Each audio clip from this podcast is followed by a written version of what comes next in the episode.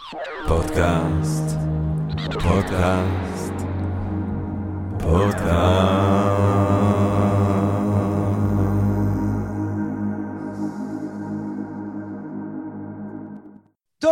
גבירותיי ורבותיי, ברוכות וברוכים הבאים לפודקאסט של Think and Ring Different. אני ג'רמי פוגל, ואנחנו רוצים להתחיל עם הודיה לעצם היש, לעצם היקום, לעצם הקיום, על האפשרות שניתנה לנו, למרות הכל, וגם בימים הלא פשוטים האלה, להתכנס כאן, להרחיב את הדעת, לגרות, ולספק אולי את הסקרנות, אה, אולי אפילו להציע רעיון נשגב פה ושם, איזשהו רעיון של השתאות של מעורר השחאה, או שמאפשר לנו אה, להתבונן במציאות הזאת שקורית מסביבנו ובתוכנו באופן אולי טיפה יותר ביקורתי, יותר מפוקח. ואני חושב שאיפשהו הפודקאסט שלנו של היום הוא בכיוון הזה, של חשיבה ביקורתית, כן? אחת מהמטלות הבסיסיות של הפילוסופיה, שאני כל כך אוהב אותה, כן? מי שמקשיב פה ושם, אולי כבר שמעתם אותי מקשקש. סוקרטס, כן? להעיר אותנו מהאשליות מסביבנו, לצאת מהמערה של אפלטון עם האשליות על הקיר, שמוקרנות על הקיר, ואני חושב שאנחנו חיים בעידן שבו הצורך בצלילות דעת ובפיקחות הוא אה, קיצוני אולי עוד יותר מבתקופה של סוקרטס ואפלטון, אה, בגלל שהטכנולוגיות אה, של שקר והטכנולוגיות של תעמולה הן כל כך מפותחות. אנחנו נוטים הרבה לצטט את 1984 ולדבר על עידן הפייק ניוז סביב הספר האיקוני הזה והדימויים האיקוניים של 1984, אבל אפילו בדמיון הקודח, שמשתקף בספר המדהים הזה, לא היה את הדיוק שיש לרשתות החברתיות, לטכנולוגיות הכל כך אישיות, המופנמות האלה, גם במובן הזה של להעריך מי אנחנו ואיך אנחנו נגיב לגירויים כאלה ואחרים, ובהינתן לזה, ליכולת להשפיע על אנשים. ומי שמשפיע זה, ש... זה מי שיש לו את הכסף, זה לא בהכרח מי שיש לו את האינטרס הציבורי אל מול עיניו. אנחנו בעצם נמצאים במילים אחרות במלחמה, במלחמה פסיכולוגית. על בריאות נפשנו, על עצמאות נפשנו, על חשיבה עצמאית, חופשית, ביקורתית.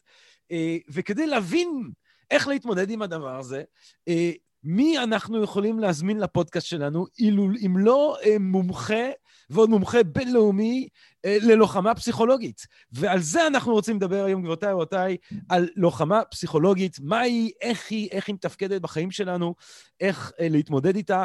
ועל כן אנחנו שמחים ונרגשים לארח כאן היום את דוקטור יניב לוויתן, שכתב את הדוקטורט שלו בדיוק על לוחמה בפסיכולוגית, כן, בתוך התחום של היסטוריה של תקשורת באוניברסיטת חיפה. דוקטור לוויתן הוא מומחה בינלאומי ללוחמה פסיכולוגית, מרצה מצטיין בטכניון באוניברסיטת חיפה. הוא יועץ בעל ניסיון רב במגזר הציבורי והפרטי, הוא מרצה פופולרי מאוד בארץ. יש כרגע סדרה של הרצאות של דוקטור לוויתן כאן אצלנו ב-Think and Ring Different, המדריך, ל, ל, המדריך לעסקים, המדריך לעסקים, סדרה של הרצאות על שיווק, על שיווק עסקי, לוחמה פסיכולוגית עסקית, אני מניח גם, שאפשר, לכו לעמוד שלנו בפייסבוק של Think and Drink Different. יניב הוא גם גולש גלים, הוא גם skater, והוא נגן גיטרה, גבירותיי ורבותיי. דוקטור יניב לוויתן, שלום רב. היי, היי, ג'רמי, מה נשמע? ברוך השם, יום-יום, שעה-שעה.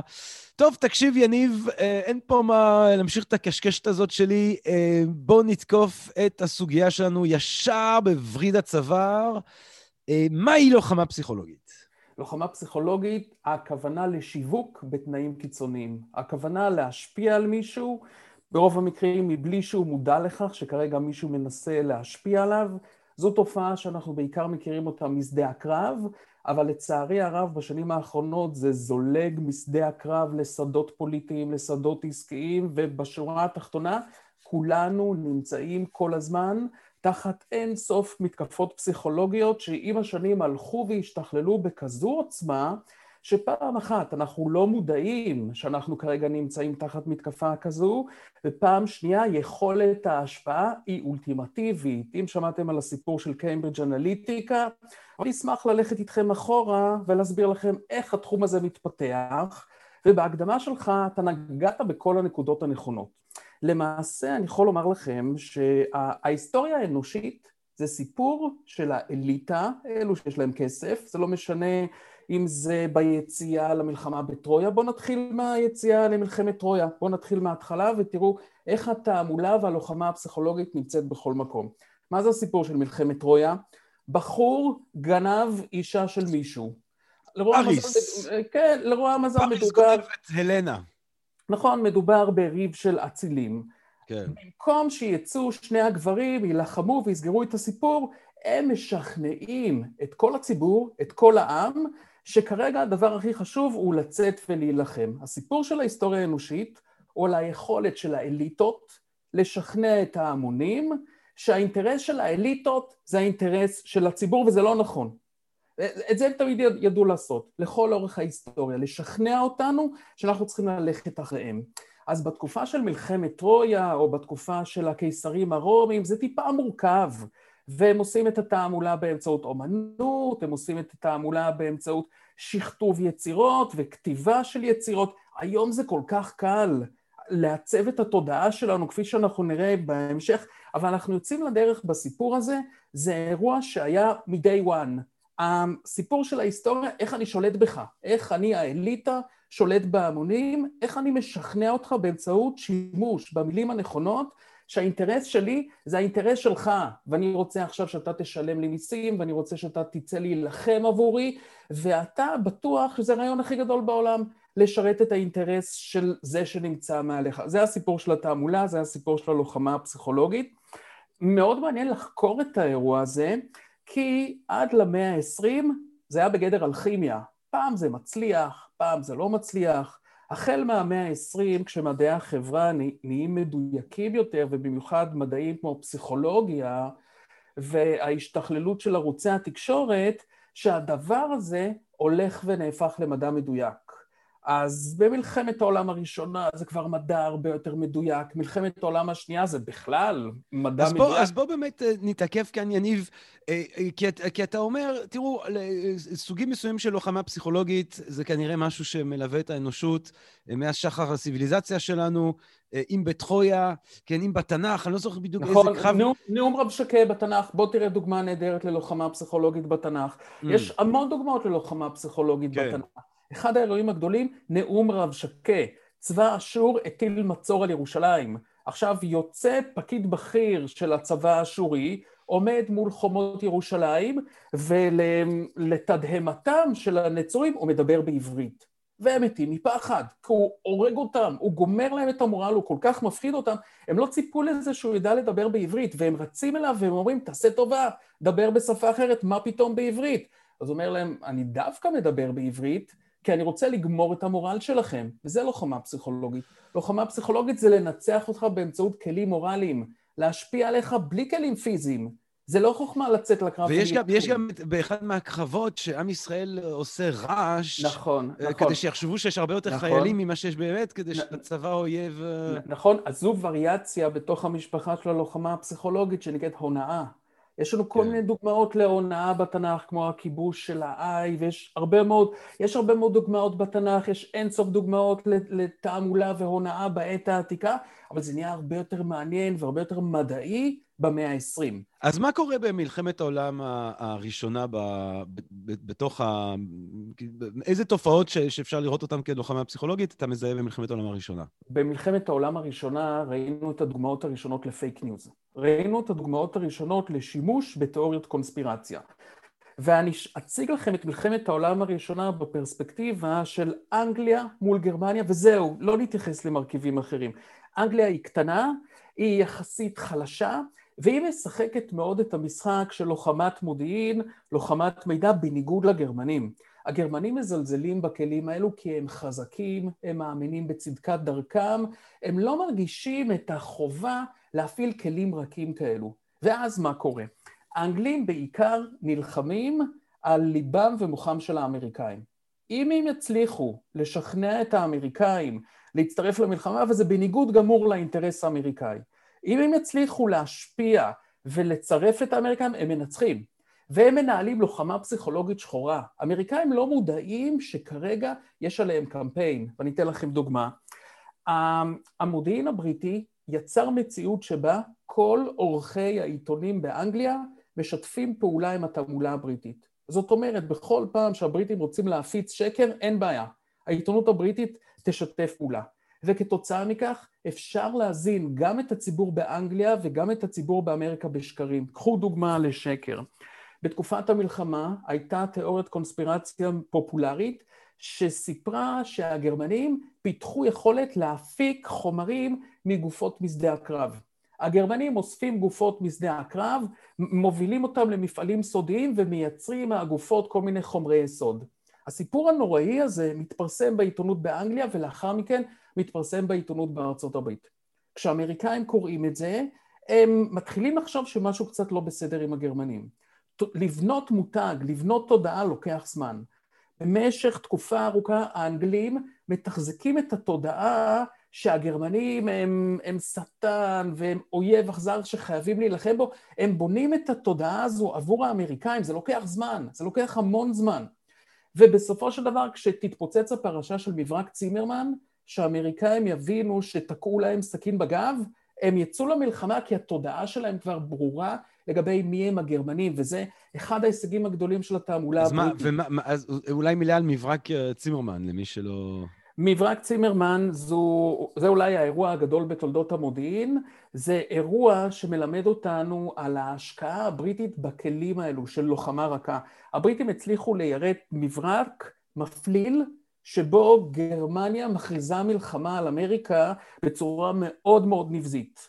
וכשהם הצליחו, המברק היה מוצפן, הם הצליחו איכשהו לגרום לאמריקאים אה, כביכול לפצח את ההצפנה בעצמם, הם עשו שם מהלך מבריק, שווה לעשות שעה רק על הסיפור הזה של מברק צימרמן, זה אירוע מאלף, אבל בסיומו, כשהאמריקאים קוראים ורואים שגרמניה אה, הכריזה עליהם מלחמה, הם מיד יוצאים למלחמה. אם מברק צימרמן לא היה מגיע לפני ההכנה שהבריטים עשו במשך שנים שבנו את המותג של גרמניה אידמון, אני לא יודע מה האמריקאים היו מצטרפים למלחמה. אבל כבר שנים לפני כן האנגלים פועלים בצורה חשאית, מה שנקרא לוחמה פסיכולוגית שחורה בארצות הברית, ובונים את המותג גרמניה שווה שטן. ולכן שיבוא... זאת אומרת שאם אנחנו חושבים על, על לוחמה פסיכולוגית במלחמת העולם הראשונה, אתה אומר, אני מזהה בעיקר עבודה אה, דרך אמצעי התקשורת, אה, כדי בעצם לכונן את המצב רוח הפוליטי שישרת את האינטרסים שלי. בדיוק, אני כאן, אה, לצורך העניין, בדיוק, אנגליה. בדיוק, בדיוק, לחלוטין. שזה אומר במילים פשוטות יצירה של מנגנונים שמאפשרים לך להדליף מידע שקרי, מידע שהוא דיסאינפורמציה, בצורה מאוד נוחה לערוצי התקשורת הקלאסיים, וכך לעצב תודעה. כי כשהציבור קורא, קוראת בעיתון, זה נראה אמיתי, זה נראה משהו בדוק, אה, ולא ככה. זה היה שקר בהרבה מאוד מקרים. טוב, ואז אנחנו, אם אנחנו כבר במלחמות העולם, אז אה, יש את הראשונה, יש את השנייה, ובשנייה הטכניקות האלה כבר ממש אה, אה, מקבלות אה, אה, אה, את ה... אה, איך הייתי אומר? יש את גובלס שמפתח שם ממש את, את ה-PR בעצם, בסופו של דבר, כמו שאנחנו מכירים אותו היום. מה, מה קורה בין המלחמות? מה קורה לקראת המלחמה השנייה? מה שקורה בין המלחמות, אם אתם תיקחו את הספר הארור שנקרא מיינקאמפ, אתם תראו כבר בדפים הראשונים את ההתייחסות של היטלר לתעמולה.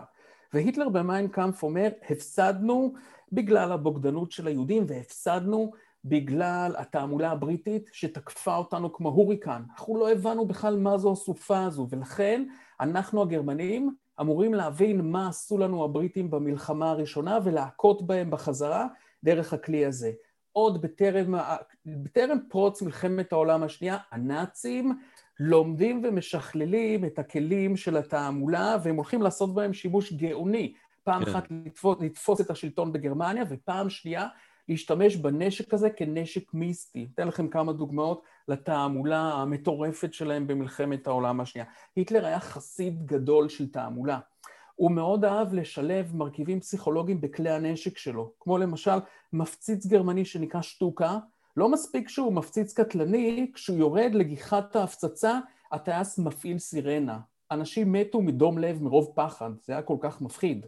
או בימים האחרונים של היטלר, ביומנים שלו נמצא שהוא היה מאוד עצוב כי לא היו לו מספיק לאוויורים, הוא מאוד אהב לאוויורים בשדה הקרב.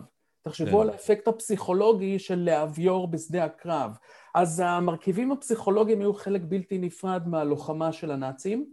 הם גם שיווקו את העובדה שיש להם תעמולה.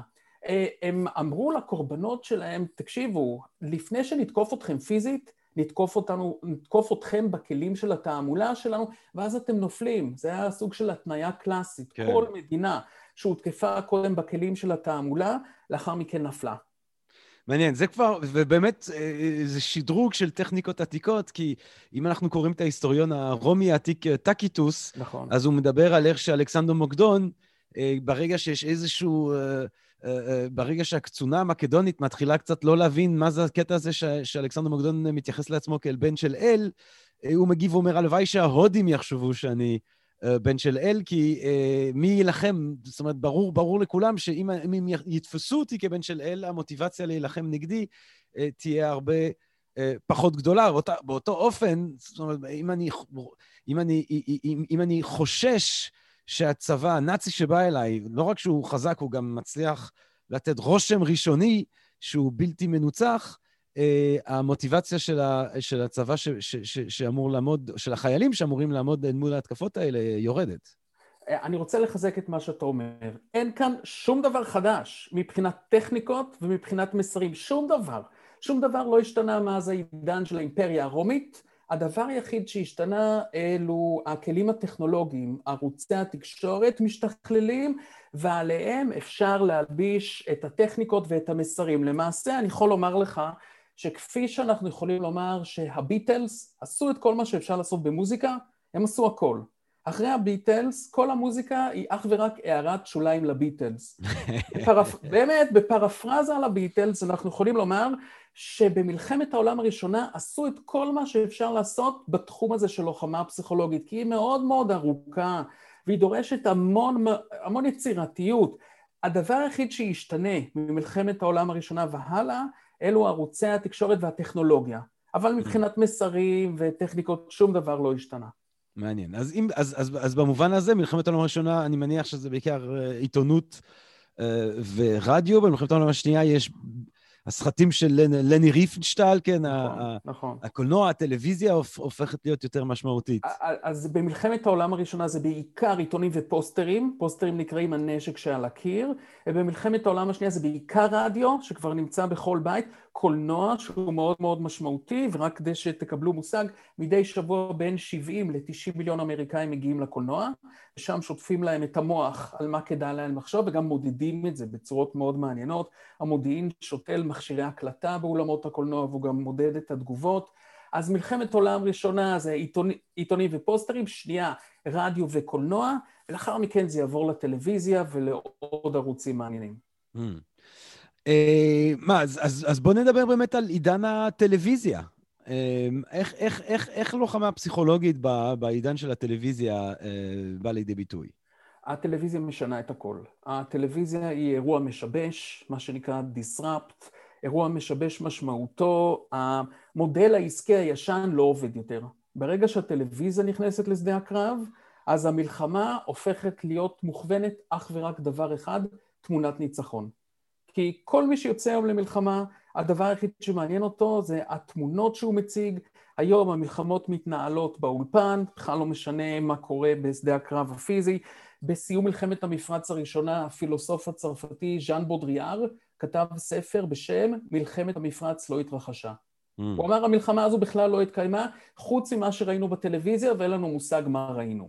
אבל mm. החיבור שבין מלחמה וטלוויזיה מתחיל במלחמת וייטנאם. וזו mm. הפעם הראשונה בהיסטוריה שמתרחש אירוע שבו האויב, הווייט קונג, מבין שאין צורך ואין טעם לנצח בשדה הקרב הפיזי. הוא צריך לאסוף המון אירועים קטנים, המון תמונות מביכות שיפגעו בעורף, שישפיעו על דעת הקהל בארצות הברית וכך הוא ינצח את המלחמה. והחל מרגע זה התופעה של המלחמה משתנה.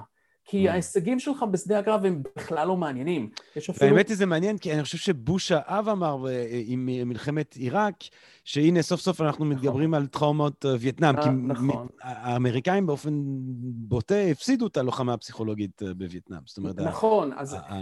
האמריקאים עצמם בסוף התנגדו התנגדות מסיבית להרפתקה הזאת. ג'רמי, אתה צודק מאה אחוז. בנאום סיום מלחמת המפרץ הראשונה, בוש האבא, הפסקה שמסיימת את הנאום, הוא אומר, And once and for all we had kicked the Vietnam syndrome.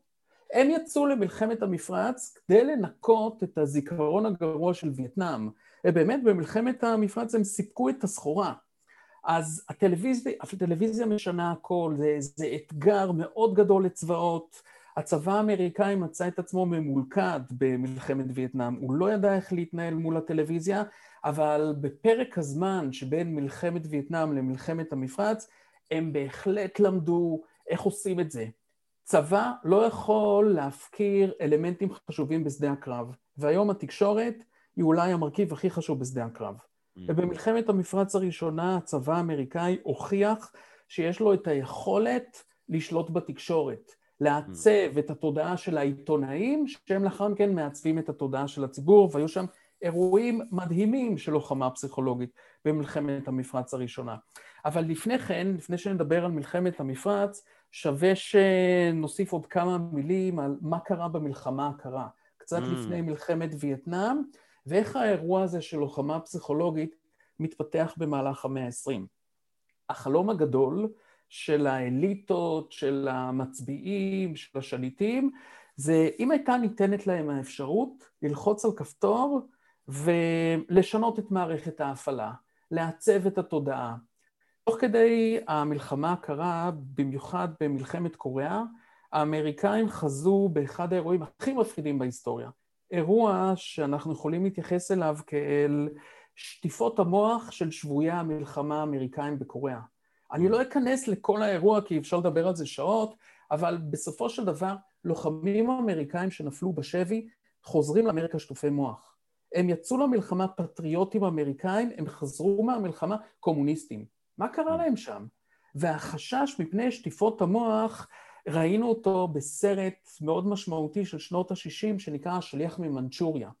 למי שלא מכיר את הסרט, זה סרט שמספר על היכולת של הקומוניסטים לקחת אדם רגיל, לשטוף את המוח שלו ולתכנת אותו כדי שירצח את הנשיא. מאוד מעניין ששנה אחרי הסרט הזה רצחו את קנדי, ועדיין לאף אחד לא ברור מה בדיוק קרה שם. מה שעוד יותר חיזק את הפחד של האמריקאים מפני היכולות של הלוחמה הפסיכולוגית הקומוניסטית. והלוחמה הפסיכולוגית האמריקאית במלחמה הקרה תוחזקה או קיבלה שדרוג על ידי מדענים נאצים. אנחנו יודעים שבמלחמת העולם השנייה, בסיום המלחמה האמריקאים והרוסים ניסו להשתלט על טכנולוגיה נאצית, אם זה ICBMים, הטילים הבליסטיים, אבל בין היתר גם פסיכיאטרים נאצים. האמריקאים, ה-OSS, היחידה של הלוחמה הפסיכולוגית האמריקאית, שמה את ידה על פסיכיאטרים נאצים. הם שולבו במנגנונים שהשתכללו במלחמה הקרה, זה נקרא פרויקט אולטרה, פרויקט אולטרה. פרויקט מאוד מעניין ששותפים לו ה-CIA ויחידות של לוחמה פסיכולוגית בצבא האמריקאי, אשר ניסו לפתח כלים מעניינים של לוחמה פסיכולוגית. אני, אני לא אכנס לזה, זה דברים מזעזעים. הם קשורים לפארה-פסיכולוגיה, הם ניסויים בחסך חושי, בין היתר גם ה-CIA היה שותף לפיתוח של ה-LSD, מתוך האינטרס לשנות תודעה של לוחמים בשדה הקרב. קרו שם דברים מאוד מעניינים, תוך כדי המלחמה הקרה. Mm. בסופו של דבר...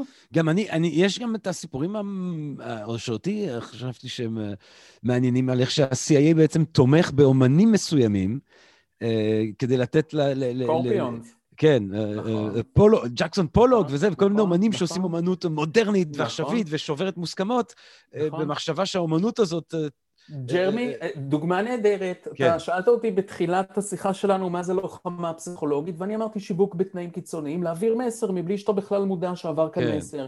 כן. אם אתה עכשיו מקשיב לשיר של הסקורפיון, זאת אתה קורא סיפור, ויש שם מסרים שהם די סמויים, אתה בכלל לא מודע לזה כן. שמישהו כרגע... אלו דוגמאות נהדרות ללוחמה פסיכולוגית. אנחנו כן. לא מודעים לזה, אבל מישהו כרגע מעביר לנו מסר. אז דוגמה כן. פנטסטית.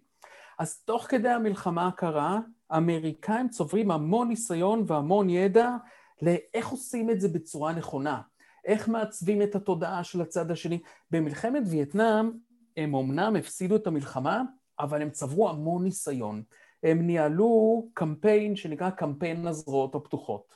בקמפיין הזה הם פנו ללוחמי וייט קונג.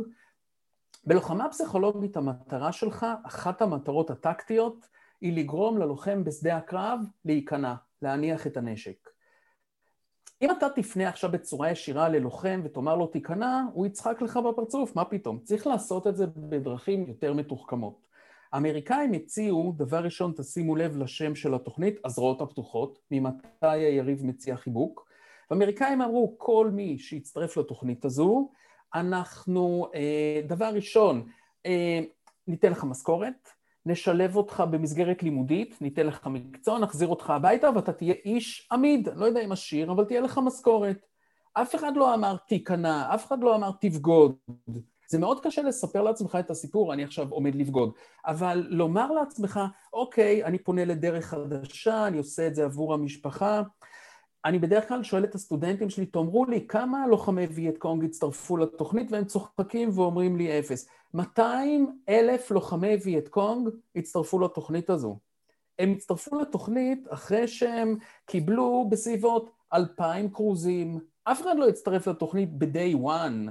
אבל אחרי שקיבלת אלפיים... למה זה קשור לשיווק? כדי לבנות מותג, מותג לוקח המון זמן לבנות אותו. אם למשל אתה תרצה לקנות מחשב של חברה מסוימת, אני לא אומר את השם של אותה חברה, אתה רוצה את המחשב הזה, אתה רואה אותו בסרטים, אתה רואה שחברים שלך משתמשים במחשב הזה, אתה רואה פרסומות, הוא מאוד יקר, אבל יום אחד אתה תראה פרסומת, רק היום, עד השעה חמש בערב, 20 אחוז הנחה, ואז אתה תקנה אותו. לוחמי הווייט קונג במשך חודשים קיבלו כרוזים שנתנו להם אלטרנטיבה, איך יכולים להיראות החיים, ויום אחד פתאום נפל עליהם כרוז שאמר, אם היום אתה מגיע לצד שלנו ואתה גם מוסר את הרובה שלך, תקבל במקום 2,000 דולר. באותו יום הם עברו. ככה בונים מותג, ככה מניעים לפעולה, וזה הקשר שבין לוחמה פסיכולוגית ושיווק. ולוחמה פסיכולוגית זו הגרסה הכי מורכבת של שיווק, ולכן זה גם כל כך רלוונטי למציאות שלנו, שבה אנחנו כל הזמן מוסכים ומקבלים אין סוף מסרים שהופכים אותנו לאדישים. אז תוך כדי מלחמת וייטנאם, האמריקאים לומדים המון. אחד היתרונות הגדולים, כשיש לך 200 אלף אנשים שעברו צעד, אתה יכול לבצע את הפעולה שנקראת MOE, measurement of effectiveness, מדידת אפקטיביות. לי כמשווק זה מאוד חשוב. כשאני יוצא לקמפיין שיווק, חשוב לי למדוד את האפקטיביות של המסרים, את האפקטיביות של ערוצי התקשורת. כל כזה לוחם וייטקונג שנפל בשבי, הוא היה נכס אדיר מבחינת קבוצת מיקוד, מבחינת היכולת של להציג לו כרוזים, להציג לו מסרים ולקבל ממנו פידבק, מה עובד, מה לא עובד, זה מאוד חשוב. במלחמת העולם השנייה, לצבא הרוסי היו יחידות מיוחדות עם אך ורק מטרה אחת, לחטוף חיילים נאצים, כדי לתשאל אותם, כדי לחקור אותם על האפקטיביות של המסרים של הלוחמה הפסיכולוגית. זה מאוד חשוב לצורך יצירת אופטימיזציה של מסרים שיווקיים. אז mm. אמריקאים לומדים המון על, על איך עושים לוחמה פסיכולוגית, איך משכללים את המסרים. אני אתן לכם דוגמה למה למדו האמריקאים תוך כדי המלחמה. Mm. האמריקאים למדו שכרוזים ומסרים שליליים, כרוז שאומר, מחר בבוקר אנחנו באים לשבור לך את העצמות, לא עובד. אף אחד לא רוצה לשמוע שמחר באים לשבור לו את העצמות. הכרוזים והמסרים שעבדו היו כאלו עם מסרים חיוביים, היו כאלו שהציעו אופק, שהציעו אלטרנטיבה. אז תוך כדי המלחמה הם לומדים המון, ואת הידע הזה הם יוציאו אותו לפועל, הם יישמו אותו במלחמה הגדולה הבאה שלהם, במלחמת המפרץ. אמ, וגם אבל תוך כדי אולי, יש, יש איזושהי uh, אינטרסקציונליות בין העולם העסקי, כלכלי, מסחרי, לבין הלחימה של הצבא? כי הסיפור של אמריקה במאה ה-20 זה גם סיפור של, של, של לוחמה פסיכולוגית אה, עסקית הולכת וגוברת. זאת אומרת, אה, קוקה קולה מצליחה להביס אותנו אולי יותר אפילו מהנייבי. חד משמעית. הלוחמה הפסיכולוגית הטובה ביותר מתבצעת במשרדי פרסום, ומשרדי פרסום, מי הקימו את משרדי הפרסום? משרדי הפרסום הראשונים הוקמו על ידי בוגרי יחידות הלוחמה הפסיכולוגית של מלחמת העולם השנייה. Mm. אם ראיתם את הסדרה מדמן, שנות החמישים בארצות הברית, החבר'ה האלו שהקימו את משרדי הפרסום הגדולים הם בוגרי הלוחמה הפסיכולוגית של מלחמת העולם השנייה. אז יש קשר ישיר בין הלוחמה הפסיכולוגית משדה הקרב לבין העולם של השיווק. ולמעשה היכולת, אני אומר את זה כך, אתם תמצאו מקצוענים הרבה יותר גדולים של לוחמה פסיכולוגית במשרדי פרסום מאשר ביחידות של הצבא האמריקאי ללוחמה פסיכולוגית, כי חוד החנית נמצא היום בעולמות העסקיים ובעידן שלנו הוא בעיקר בקרבות הפוליטיים. אנחנו עוד מעט נדבר על קיימברידג' אנליטיקה ועל שטיפות המוח של הפוליטיקאים דרך הכלים החדשים, אבל חד משמעית, השיווק החדש מקורו בשדה הקרב של המלחמות הגדולות. מעניין. אז אה, טוב, אז אה, לפני שנעבור לטכנולוגיה המשבשת, ה-disruptive technology הבאה, אה, והאינטרנט שהיא הרת גורל מן הסתם בתחום הזה של לוחמה פסיכולוגית, אולי, אולי באמת רק עוד כמה מילים על איך במלחמת, במלחמת המפרץ האמריקאים דווקא הצליחו את מה שהם לא הצליחו בווייטנאם. מבחינת אה, לוחמה פסיכולוגית? היתרון הכי גדול של האמריקאים היה בכך שזה... זו מלחמה שהיא לוקסוס, זה לא גרילה, זה צבא מול צבא, ובצבא מול צבא הם יודעים את העבודה, הם לא ממולכדים עם כל מיני מגן אנושי, היה להם מאוד נוח לעבוד בעיראק. ומה שהם עשו בעיראק, הם עיצבו את התודעה של העיתונאים שעיצבו את התודעה של הציבור. אין תמונות משדה הקרב. לא תראו תמונות כאלו של ילדת הנפלם, ואת התמונות האיומות והמביכות של מלחמת וייטנאם, לא תראו אותן בכלל. לא תראו תמונות של חולשה, לא תראו תמונות מביכות לצבא האמריקאי.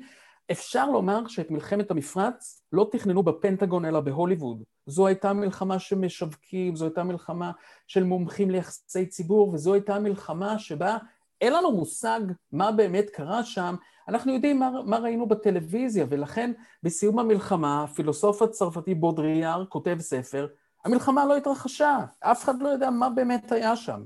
כי הצבא האמריקאי האכיל אותנו בכפית את מה שהוא רצה שאנחנו נדע על המלחמה, והוא עשה את זה כלקח ישיר מהפדיחה שלו בווייטנאם, והם יצאו למלחמה הזו כדי לנקות את עצמם מהזיכרון היום של וייטנאם, זה היה הישג פנטסטי עבורם.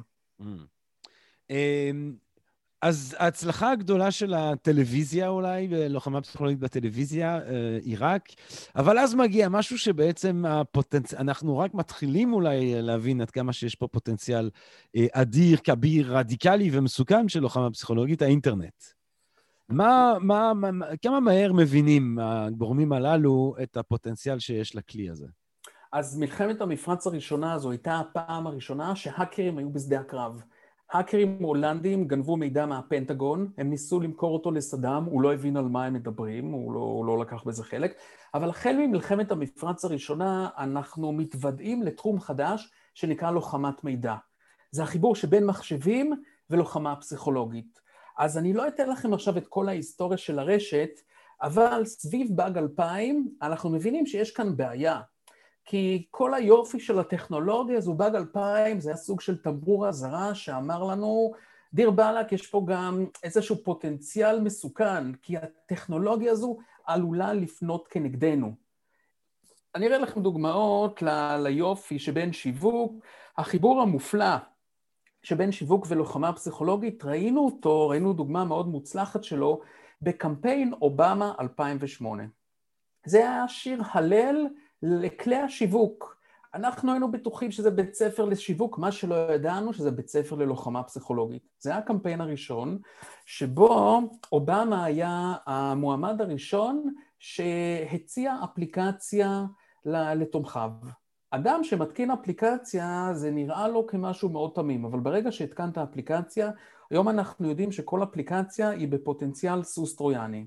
באמצעות האפליקציה ובאמצעות שפע פעולות ש team אובמה עשו, אני לא אכנס לזה עכשיו, אנחנו צריכים כמה שעות כדי להבין את כל ה scope של האירוע הזה, אבל הקמפיין של אובמה הוא בית ספר למודיעין עסקי, הוא בית ספר לאיסוף דאטה, והוא בית ספר לאיך עושים שימוש בביג דאטה כדי לנצח מערכת בחירות. זו הייתה הפעם הראשונה שראינו את זה, ואז את ההמשך, בוגרי קמפיין אובמה, פגשנו אותם בקמפיין טראמפ 2016, שזה אולי...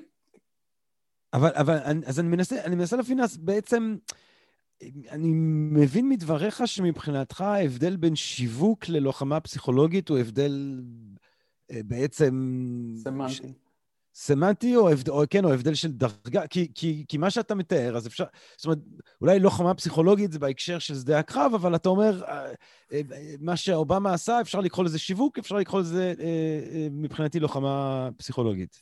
חד משמעית. כי ההגדרה שלי ללוחמה פסיכולוגית היא שיווק בתנאים קיצוניים. ההגדרה שלי ללוחמה פסיכולוגית היא להשפיע עליך במיקרו שנייה, תוך כדי שאתה לא מודע לכך בכלל שאני מנסה להשפיע עליך, אבל לוחמה פסיכולוגית זו מילה מאוד אגרסיבית. כן. ולשמחתנו, היום עוטפים אותה במילה הרבה יותר נעימה, קוראים לה פייק ניוז. ועוד מעט נגיע לפייק ניוז, שזה מאה אחוז לוחמה פסיכולוגית.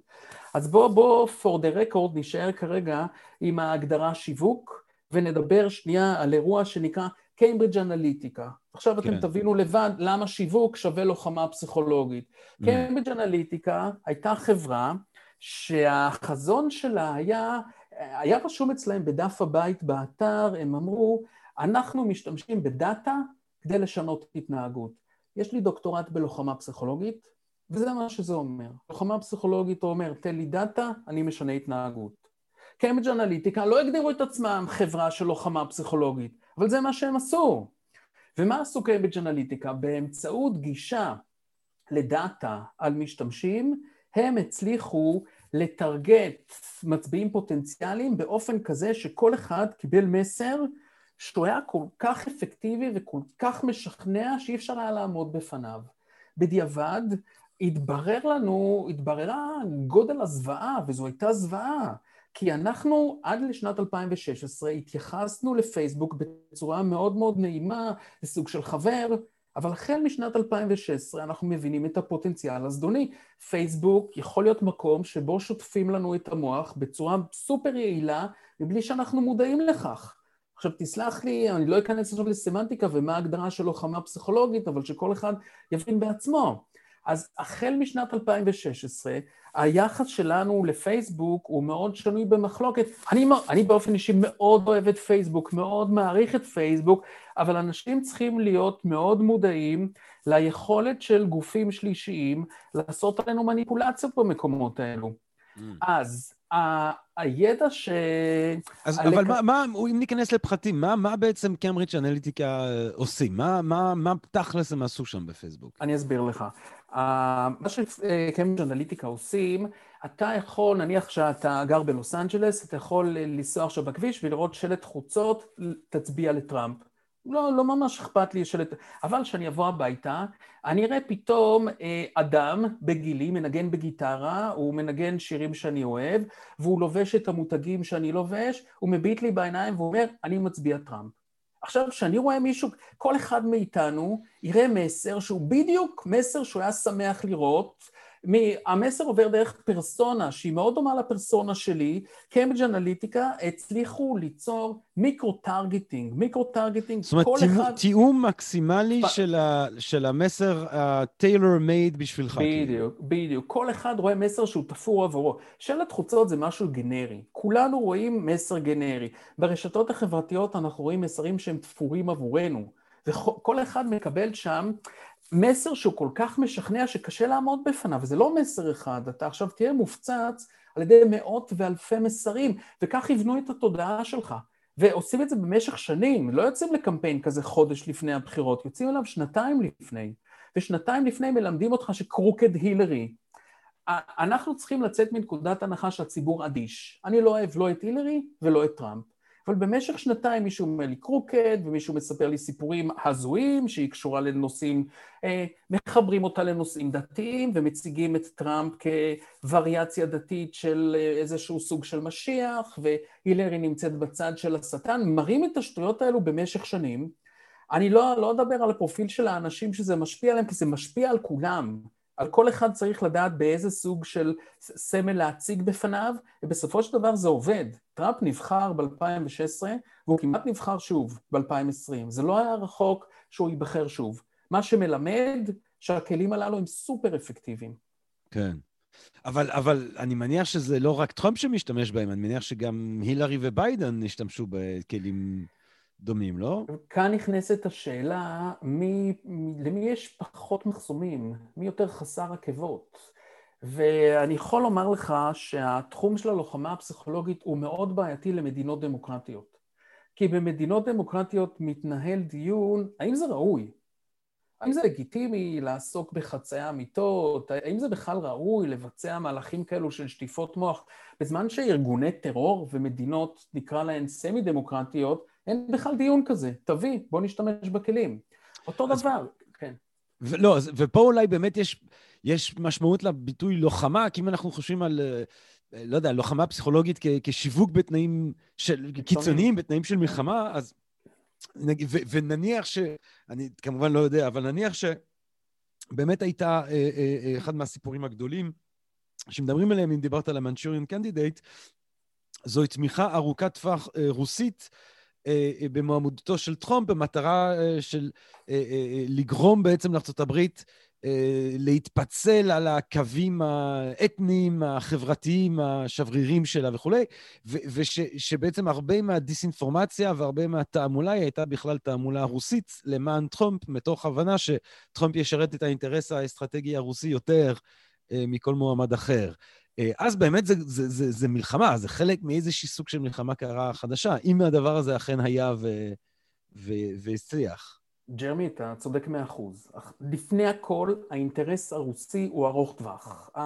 הרוסים מרוויחים גם אם טראמפ עולה, גם אם ביידן, הם מרוויחים מכולם, מכיוון שהמטרה שלהם היא כאוס. כן. זה לא משנה כל כך מי עולה, כל עוד הם יכולים לשמר את הכאוס. לא, אם, אם טראמפ, אם המטרה היא כאוס, אז טראמפ זה הבוננזה, זה הלוטו. טראמפ, טראמפ מבחינתם זה ההישג הכי גדול, זה סיפור מדהים, היכולת שלהם אה, לתמוך בטראמפ, אבל גם ברגעים אלו הרוסים, הרוסים מנהלים קמפיינים ארוכי טווח, זה לא שהקמפיין שלהם מסתיים שיסתיימו הבחירות, המטרה שלהם זה ללבות את המתחים, הם ברגעים אלו מתחזקים עמודים ברשתות חברתיות של white power ו-black live matters והם דואגים לשמר את השסעים הקיימים, זו המטרה של התועמלן, תמיד עשו את זה ותמיד יעשו את זה.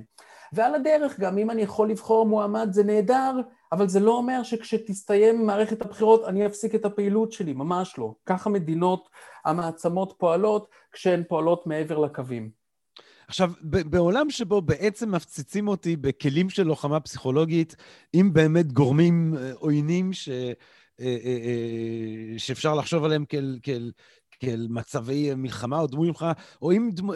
גורמים עסקיים שמנסים לשווק לי את המוצרים שלהם, איך אני יכול לנסות להתגונן? Uh, כמי שכמו כולם, אנחנו משתמשים ברשתות האלה, יש בהם הרבה דברים כיפיים, ושומרים על קשר עם המשפחה וחברים ועניינים. איך, איך אנחנו חיים את העולם הזה uh, ומצליחים בכל זאת, אם בכלל, האם בכלל אפשר, uh, uh, לא יודע מה, לשמור על מודעות ביקורתית כלפי כל הדברים האלה, המסרים האלה?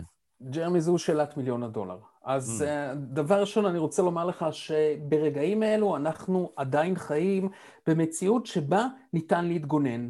כי כל אחד מאיתנו צריך להפעיל שכל ישר. אנחנו צריכים, דבר ראשון, לצרוך מידע חדשוני ממקורות אמינים. לצרוך מידע חדשותי לא ממקומות של תוכן גולשים, ואני לא מתבייש לומר, תשלמו עבור החדשות שלכם, תשלמו עבור עיתונים. אם אתם רוצים להכיר את המציאות, ת, תצרכו את המציאות ממקורות שאפשר לסמוך עליהם. ולמה אמרתי שאנחנו עדיין בעידן פנטסטי? כי אנחנו במרחק שנייה מדיפ פייק. דיפ פייק זו הטכנולוגיה הזו... כן, ש... דיפ פייק זה מלחיץ. כן, שמאפשרת כן. לזייף כל אחד וכל דבר, ומה נעשה אז? איך כן. נפתח ראייה ביקורתית כשנראה ונשמע את האדם שאנחנו מכירים? זה הוא. אה, אז אנחנו ממש נהיה בבעיה. ולכן היום אנחנו עדיין יכולים להפעיל שכל ישר, אנחנו עדיין יכולים לתקשר עם החברים שלנו שמפיצים פייק ניוז, לעצור אותם, ויותר מכל דבר אחר צריכה להיות אצלנו במוח נצרה של ביקורת. זה נשמע הגיוני, זה, אולי זה הזוי מדי, המידע הזה שקיבלתי כרגע. כן, מאוד. אני חושב שאתגר קריטי להמשך של אפשרות של אה, דמוקרטיה ושל אה, חברה שפויה היא ללמד ילדים חשיבה ביקורתית, וכשאני אומר חשיבה ביקורתית זה אולי באמת קודם כל לשים לב מהו מקור המידע. זאת אומרת, אין טעם בבית ספר כמוסד שמעביר מידע. בפלאפון יש לך גישה לכל המידע שהאנושות אי פעם הצליחה לאסוף בערך.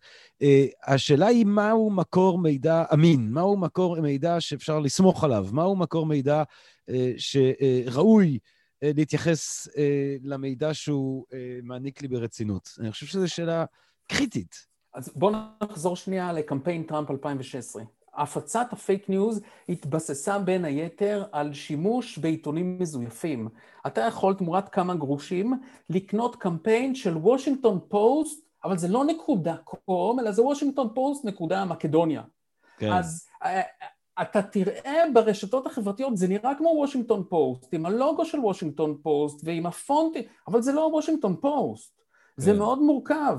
הפייק ניוז צומח מכיוון שקשה לזהות אותו, ולכן אחד האתגרים הגדולים של העידן שלנו הוא לחנך את הילדים, ליצור בהם את החיסון מפני הפייק ולהסביר להם שתוקפים אותנו מכל הכיוונים, להסביר להם שאם אני רואה ידיעה בערוצים קונבנציונליים, בערוצים הגדולים, אני יכול להתייחס אליה ברצינות, אני מקווה, ולעומת זאת ידיעה שאני מקבל בוואטסאפ, ידיעה שאני מקבל בערוצים אלטרנטיביים, ערוצים, ערוצים של רשתות חברתיות, צריך להטיל את הידיעה הזו בספק. לצרוך חדשות, לצרוך מידע ממקורות אמינים, כי אחרת אנחנו בבעיה. Mm. Uh, תגיד, איך, איך אתה בכלל הגעת לתחום הזה של uh, לוחמה פסיכולוגית? מה, מה משך אותך לחשוב ולחקור את הדבר הזה? יש עיקרון במדע שנקרא סרנדיפיות. סרנדיפיות כן. זה לחפש X ולמצוא Y שלא תכננת. במסגרת הדוקטורט שלי טסתי לאוניברסיטת יייל, חיפשתי אחר נושא מסוים, ושם גיליתי כמה ארגזים שהייתי האדם הראשון שהותר לו לפתוח אותם, כי הם היו סודי ביותר, הם היו ארכיון סגור ממלחמת העולם השנייה, וכשפתחתי את הארגזים האלו מצאתי אוצר. זה היה פרויקט סודי של המודיעין האמריקאי ממלחמת העולם השנייה. אני האדם הראשון שנגע באוצר הזה, ואז זה לחפש את X ולמצוא את Y. הגעתי לזה בטעות, לא תכננתי. אבל זה היה מסע מופלא באוניברסיטת יייל, שבסופו הפכתי להיות מומחה בתחום הזה של לוחמה פסיכולוגית. מעניין. מה מצאת בארגזים האלה? מצאתי אה, פרויקט סודי של המודיעין האמריקאי, עם אין סוף מחקרים ומניואלס על איך עושים לוחמה פסיכולוגית, דברים מאלפים. כל מיני ניתוחים אישיותיים של היטלר ושל החברה הגרמנית, וניתוח הנאומים, וניתוח תקשורת לא hmm. מילולית, ואיך עושים לוחמה פסיכולוגית שחורה. מצאתי את כל התורה, זה היה, זה היה מאלף למצוא את זה. אמ, מה עם לוחמה פסיכולוגית בארץ? כן. מה, מה, מה הם הרגעים הבולטים? אתה יודע, אה, אה, ישראל מתגאה ביכולת הצבאית שלה, בתחכום שלה, של צה"ל. מה, האם, האם אנחנו, אה, גם בנושא הזה לישראל יש איזשהי סוג של עליונות אסטרטגית מסוימת, או איזשהי סוג של... תובנה ייחודית? אני, אני חושב שאחת הבעיות של ישראל, אני לא יודע אם זו בעיה, אבל אני לא יודע אם ישראל מקבלת ציון כל כך גבוה בתחום של לוחמה פסיכולוגית, מכיוון שמדינת ישראל בעיקר מפתחת יכולות פיזיות, יכולות קינטיות.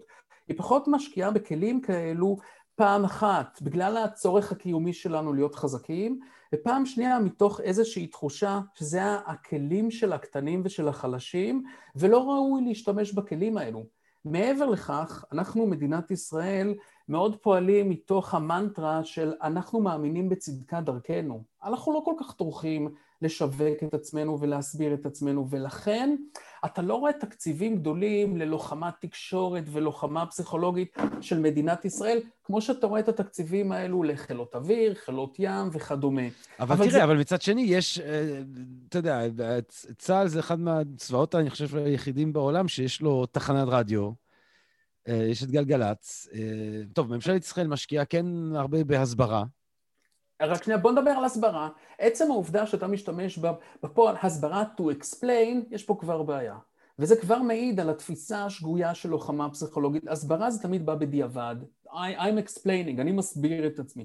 הסברה זה לא משהו... Let me explain. בדיוק. זה לא, זה, לא, זה, לא, זה לא מה שזה נראה, תני לי להסביר. בדיוק, כן. בדיוק. הסברה זה לא משהו יוזם, וכאן נמצא אולי החטא הקדמון בתפיסה של ישראל ללוחמה פסיכולוגית, שצריך להיות משהו הרבה יותר אגרסיבי, הרבה יותר יוזם, ולא הסברה. כש, כשאתה עושה הסברה ומולך נסראללה עושה לוחמה פסיכולוגית מושחזת, אז אתה הגעת לדו-קרב כשהוא חמוש במיטב הנשקים ואתה עם פינצטה, כי אתה עושה הסברה. אז פה יש לך את החטא הקדמון. הבנתי. ו... אה, אז אתה אומר, עץ, עץ, אתה אומר בעצם, כי, כי, כי תראה, האמריקאים משווקים את העליונות הצבאית שלהם אה, באמת לא דרך הסברה, אלא דרך טופגן, uh, כן? אחד, שתיים, באמת, זה גם נעשה בשיתוף פעולה עם הצבא האמריקאי, אני חושב, הטופגן. אה, ואנחנו קוראים לזה הסברה, אז אתה אומר, זה כבר מראה על חוסר תחכום מסוים. לא, אני לא אומר חוסר תחכום. אני אומר שבתעדוף של המדינה זה לא נמצא ברמות הגבוהות, ואני גם לא מזלזל במה שישראל עושה. ישראל עושה דברים מאוד מרשימים. אם יצא לך לראות את הנאום של ביבי אחרי הפריצה לארכיון האיראני, זה אולי אחד האירועים הגדולים בתולדות הלוחמה הפסיכולוגית. ישראל עושה דברים מאוד מרשימים. כן. אם זה מהמקום של תעמולת הערה, תעמולת הערה זה להאיר את עיניו של היריב לגבי היכולות שלך. מדי פעם יש כותרות בעיתונים וכל מיני צילומים של כלי נשק, ולא סתם יש פה F-35 שמעביר כל מיני מסרים. ישראל עושה לוחמה פסיכולוגית, אבל זה לא בתעדוף גבוה, וזה לא בתקציבים גבוהים, ואפשר לעשות הרבה יותר ממה שהיא עושה. Mm. מה, מה היית עושה? אפשר לעשות המון דברים. דבר ראשון, אפשר לדבר על uh, תקציבים ו- ומשאבים, אפשר לעשות הרבה יותר. Mm. Um, עכשיו, איפה אתה מזהה, אמ, זאת אומרת, אני מנסה, אני פשוט מנסה לחשוב יותר במובנים חיובים של, של פתרון, של אותו החיסון אה, נגד מנגנונים של לוחמה פסיכולוגית שמופנים כלפינו. אה, אז באמת יש את העניין של החינוך של הילדים, ויש את העניין של לנסות להפנות למקורות מידע אמינים וללמד את ההבדל בין מקור מידע אמין לבין מקור מידע שאין בו שום אמינות וכולי. מה עוד? אני מנסה לחשוב על מה עוד, איזה סוג של נוסחאות אפשר להציע כדי... אה, יכול להיות, ש... יכול להיות שהמדינה גם צריכה להתערב עם איזשהו מרכיב פלילי על הפצה כן. מידע כוזב שיש בו סכנה. יכול להיות שהגיע כן. הזמן גם לנושאים כאלו, לקצת יותר פיקוח של המדינה. כי, כי, כי אכן העניין הזה של הדיפ פייק אה, מלחיץ מאוד. זאת אומרת, נכון. תדמיינו מצב שבו אפשר פשוט אה, לזייף את אתכם באופן אמין לחלוטין מבצעת או מבצע פשע חמור כלשהו. כן? אפשר יהיה לעשות את אה, ג'רמי מרביץ לילד קטן וגונב לו את המסטיק. ושזה יראה אמין, וזה יהיה אני, וזה יהיה הקול שלי והחזות שלי. מפחיד מאוד. כן, ממש הצללים של אפלטון בצורה מוחשית. Uh, לפני שהדבר הזה קורה, אני באמת בדעה שצריך שיהיה, uh, שהמנגנון המשפטי הלאומי uh, יקבל את ה... או, או, ייקח לעצמו את האפשרות לשפוט גם בזירה של הרשתות החברתיות. אני חושב שזה, אני לא רואה כל כך פתרון אחר של איזשהו מנגנון שבסופו של דבר גם הוא, הוא חלק מהמנגנון הדמוקרטי, אה, זאת אומרת, זה לא יכול להיות שפייסבוק יקבעו, אה, בואו נעשה את זה הפוך על הפוך. עכשיו ש, ש, שטוויטר ופייסבוק החליטו אה, לחסום את טראמפ. עכשיו, אני יכול להבין אותם, אני יכול להבין שגם הם כאמריקאים אומרים, טוב, אנחנו רגע לפני מלחמת אזרחים כאן, אנחנו רגע לפני אה, אה, אה, אה, התמוטטותו של המשטר, אנחנו לא ניקח על זה אחריות. אבל אני לא מרגיש בנוח עם מצב שבו אנשי עסקים נאורים, בכירים ויפים ככל שיהיו, הם אלה שיחליטו את גבולות השיח. עכשיו, אם זה לא יהיה אנשי עסקים, זה צריך להיות איזשהו סוג של מנגנון משפטי, בעיניי שזה צריך להיות כפוף לרשות השופטת. ג'רמי זה אירוע מאוד מאוד מורכב, וברגע שמתחילים את הסיפור הזה של סתימת פיות, זה עלול להיות כדור שלג מאוד בעייתי. כי מצד אחד הם סתמו את פיו של טראמפ, אבל למה לא עוצרים את טוויטר של חמינאי ושל נכון. כל מיני גופי טרור, אז מי יחליט למי יסגרו את הפה ולמי לא? זה מאוד מורכב הנושא הזה של צנזורה, אנחנו בבעיה. כן. אני אומר בבית המשפט. הזרוע, הזרוע המשפטית שבתי המשפט ייקחו, שהממשלות ייתנו את האחריות הזאת למערכת המשפט. היא זאת הרי שקובעת איזה סוג של מידע היית יכול לפרסם בעיתון. זאת אומרת, הבית משפט היה יכול נכון, להגיד לך. נכון. אבל יש לנו פה בעיה מורכבת, כי על עיתון אפשר לפקח. פייסבוק זה מקום שבו שלושה מיליארד אנשים הם עורכים של עיתון. כל אחד יכול לפרסם כל כן. מה שהוא רוצה. איך אתה מטיל צנזורה ואיך אתה מפקח על כזה מספר, שלושה מיליארד? כן, נו, תגיד לי אתה, אתה מומחה. מורכב, זה מורכב מאוד. כן, אין לך איזשהו... כן. אני יודע שזה כרגע, ברגעים אלו מתנהלים המון דיונים מסביב לעולם על מה עושים עם זה.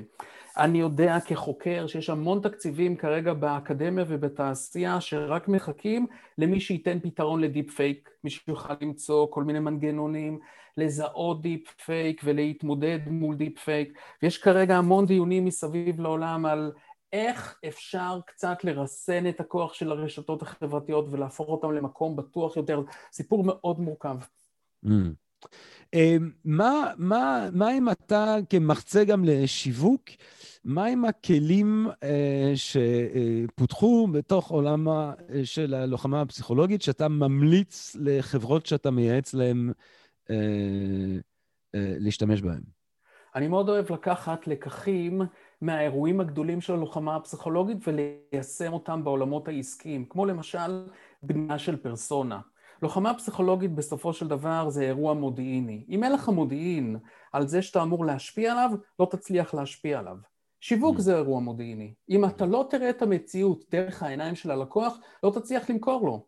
הרבה מאוד פעמים בעלי עסקים מספרים את הסיפור דרך העיניים שלהם, דרך העיניים של המוכר. Mm. אתה צריך להבין את המציאות דרך העיניים של הלקוח, אתה צריך להבין את המצוקה של הלקוח, ורק אז תוכל להצליח ולהשפיע עליו. יש המון מה ללמוד והמון לקחים שאפשר לקחת משדה הקרב ולהשתמש בהם בעולמות העסקיים.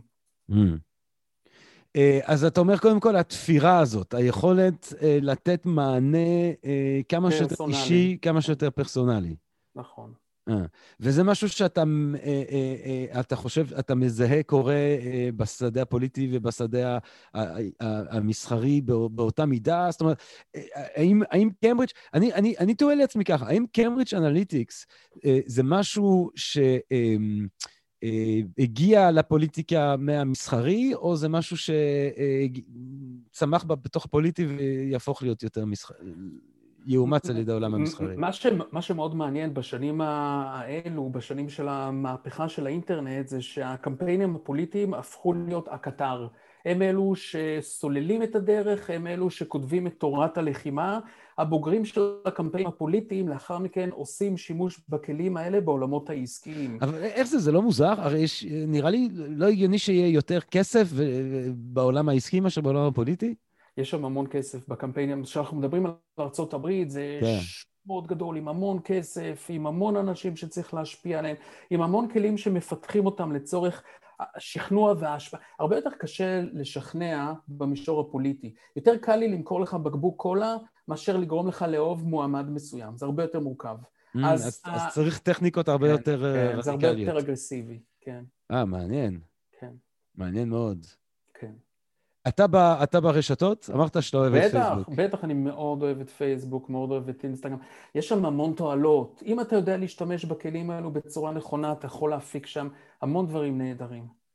אתה, אתה מרגיש שאתה מצליח לשמור על מודעות ביקורתית תוך כדי בוודאי. אה, גלישה? כן? אני, אני משתדל. כן. אני, אני משתדל לחוות את הנושא הזה בצורה ביקורתית, ואני מאוד נהנה מהרשתות החברתיות. אה, נותן לך, תן לי שלוש אה, דמויות שהן הלוחמות, הלוחמים הפסיכולוגיים הבולטים, הגאונים. אה, וואו, יש כל כך הרבה, אני לא יודע מאיפה להתחיל, אז... אה, אני הייתי הולך לעולמות העסקיים, הייתי לוקח את השיווק המופלא של חברת אפל, שאני כן. מאוד אוהב את מה שהם עושים. טוב, גם את... בינינו השיווק עצמי של סטיב ג'ובס, שהוא... לגמרי, לגמרי. אתה יודע, בגדול זה, אני מבין שזה השני שבעצם פיתח את, את, את ווז'נק, שפיתח את, את המחשב, עשה את הדברים. ו... החוכמה זה לא לבנות את המוצר, כן. החוכמה זה לספר את הסיפור. לא, אבל זה גם וגם, זה גם וגם. מלכתחילה בעולמות השיווקיים, אם המוצר לא מצוין, אל תצא לשיווק. אבל פה מדובר על מוצרים טובים מאוד ושיווק מדהים. אז אני מאוד אוהב את השיווק של אפל, אני מלמד את זה בקורסים ובהרצאות שלי, הם עושים דברים מאוד מעניינים. אני כמובן מאוד אוהב את הנשיאים האמריקאים, את מה שעשה אובמה, את מה שעשה טראמפ, אני לא כן. מנתח כן. אותם כמנהיגים, כן. אני מנתח אותם רק כמשרתים. לא, טראמפ הוא, טראמפ הוא אחד מה... שוב, אה, קופיף, אבל אחד מהגאוני הטל... התקשורת שאין דברים כאלה. תקשיב, זאת אומרת, ביום שהוא הלך... מדהים. אתה, אתה כאילו גם פתאום היה, זה, מה זה היה? ומצד שני, כל כך משעמם, אתה יודע, הטוויט, היכולת שלו, גם הוא בומר, הוא בן כן, אדם כבר בן 70 כן, פלוס, כן, היכולת ההבנה שלו את הטוויטר היא מדהימה. מדהים, מדהים.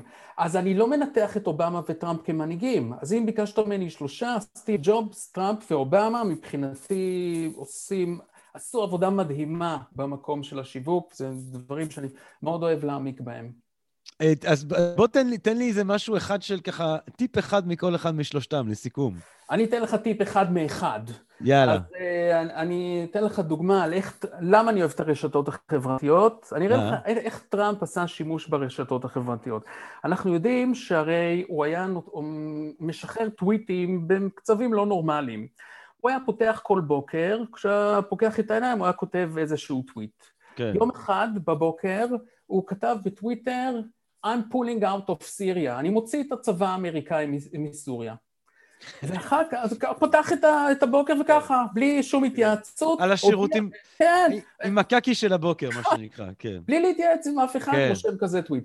ואז הוא יושב עם בכירי הצבא האמריקאי, ואומרים לו, אדוני, מה עשית? איך אתה... ואז הוא שולף את הטלפון, והוא אומר, בואו תראו כמה לייקים קיבלתי על הטוויט הזה. טראמפ עושה measurement of effectiveness, הוא יודע למדוד את האפקטיביות בהתאם לכמות הלייקים שהוא מקבל.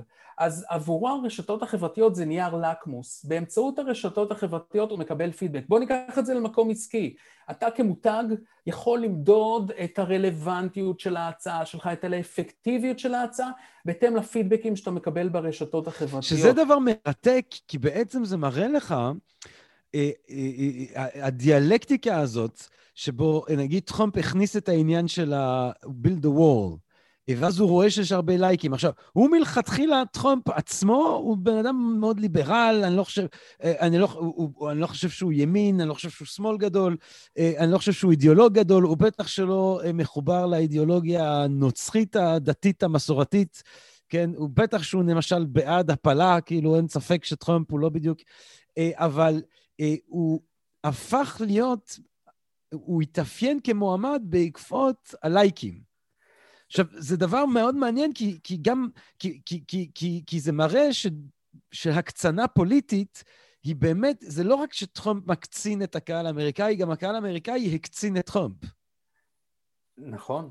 וגם טראמפ ידע באמצעות הרשתות להעביר לכל אחד את המסר שהוא רצה לשמוע. כן. עכשיו לא, ואז אני אומר, לגבינו, עד כמה אנחנו מושפעים בעשייה שלנו לפי uh, כמות הלייקים. זאת אומרת, אם אני כותב, uh, uh, אני כותב, uh, אני, הרי כולנו אנשים מורכבים, אז אני יכול להיות uh, גיטריסט, ואני יכול להיות uh, uh, uh, uh, סופר, ואני יכול להיות uh, uh, גם uh, קומיקאי. Uh, ואז אתה, אתה מעלה uh, סטטוס עם uh, סטנדאפ, אתה מקבל 20 לייקים. אתה מקבל סטטוס עם גיטרה, אתה מקבל 80 לייקים. את, ופתאום אתה אומר, וואלה, אז אולי אני, אולי אני אתמקד יותר בגיטרה.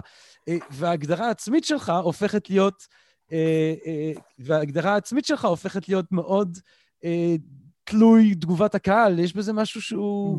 חד משמעית. מאיים על החוסן האישי של האנשים. בהחלט. ההתמכרות שלנו לרשתות החברתיות במידה רבה קשורה ללייקים. אם על, על נושא מסוים אני מקבל הרבה לייקים, אני אמשיך לעסוק בנושא הזה. אם אני מעלה תמונה על תחביב שאני לא מקבל עליו לייקים, יכול להיות שאני אזנח אותו, כי הוא לא משרת אותי בפידבקים ובלייקים ובדופמינים שאני מקבל ברשתות החברתיות. כן. אנחנו בהחלט מתנהגים בהתאם ללייקים שאנחנו מקבלים. אה, מה אני אגיד לכם, גבירותיי ורבותיי? אה, לזכור את הדבר הזה ולנסות גם, עם כל זה שזה העולם, ואני לא יודע אם צריך להתנגד, כל תקופה והאתגרים שלה, עצם המודעות, עצם החשיבה לדברים האלה יכולה אולי להוות סוג של אה, חיסון מסוים. אני לא יודע אם הוא ב-90 אחוז, כמו החיסונים שמדברים עליהם עכשיו, או 60 או 50, אבל כמה שיותר חיסונים אנחנו יכולים, כמה שיותר אפקטיביות חיסונית, ככה טוב. יניב לוויתן.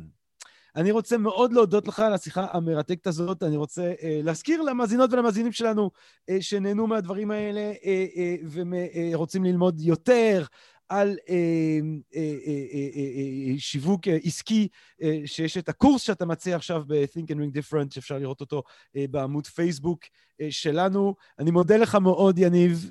Uh, תודה רבה לך uh, שדיברת איתנו היום, ואני מודה לכם מאוד, uh, למאזינות ולמאזינים היקרות והיקרים שלנו. מקווה שנהניתם מהפרק הזה, מאלה שכבר הקלטנו, מאלה שבעזרת השם נמשיך ונקליט. כל טוב, רק בריאות, ונשתמע. פודקאסט, פודקאסט, פודקאסט.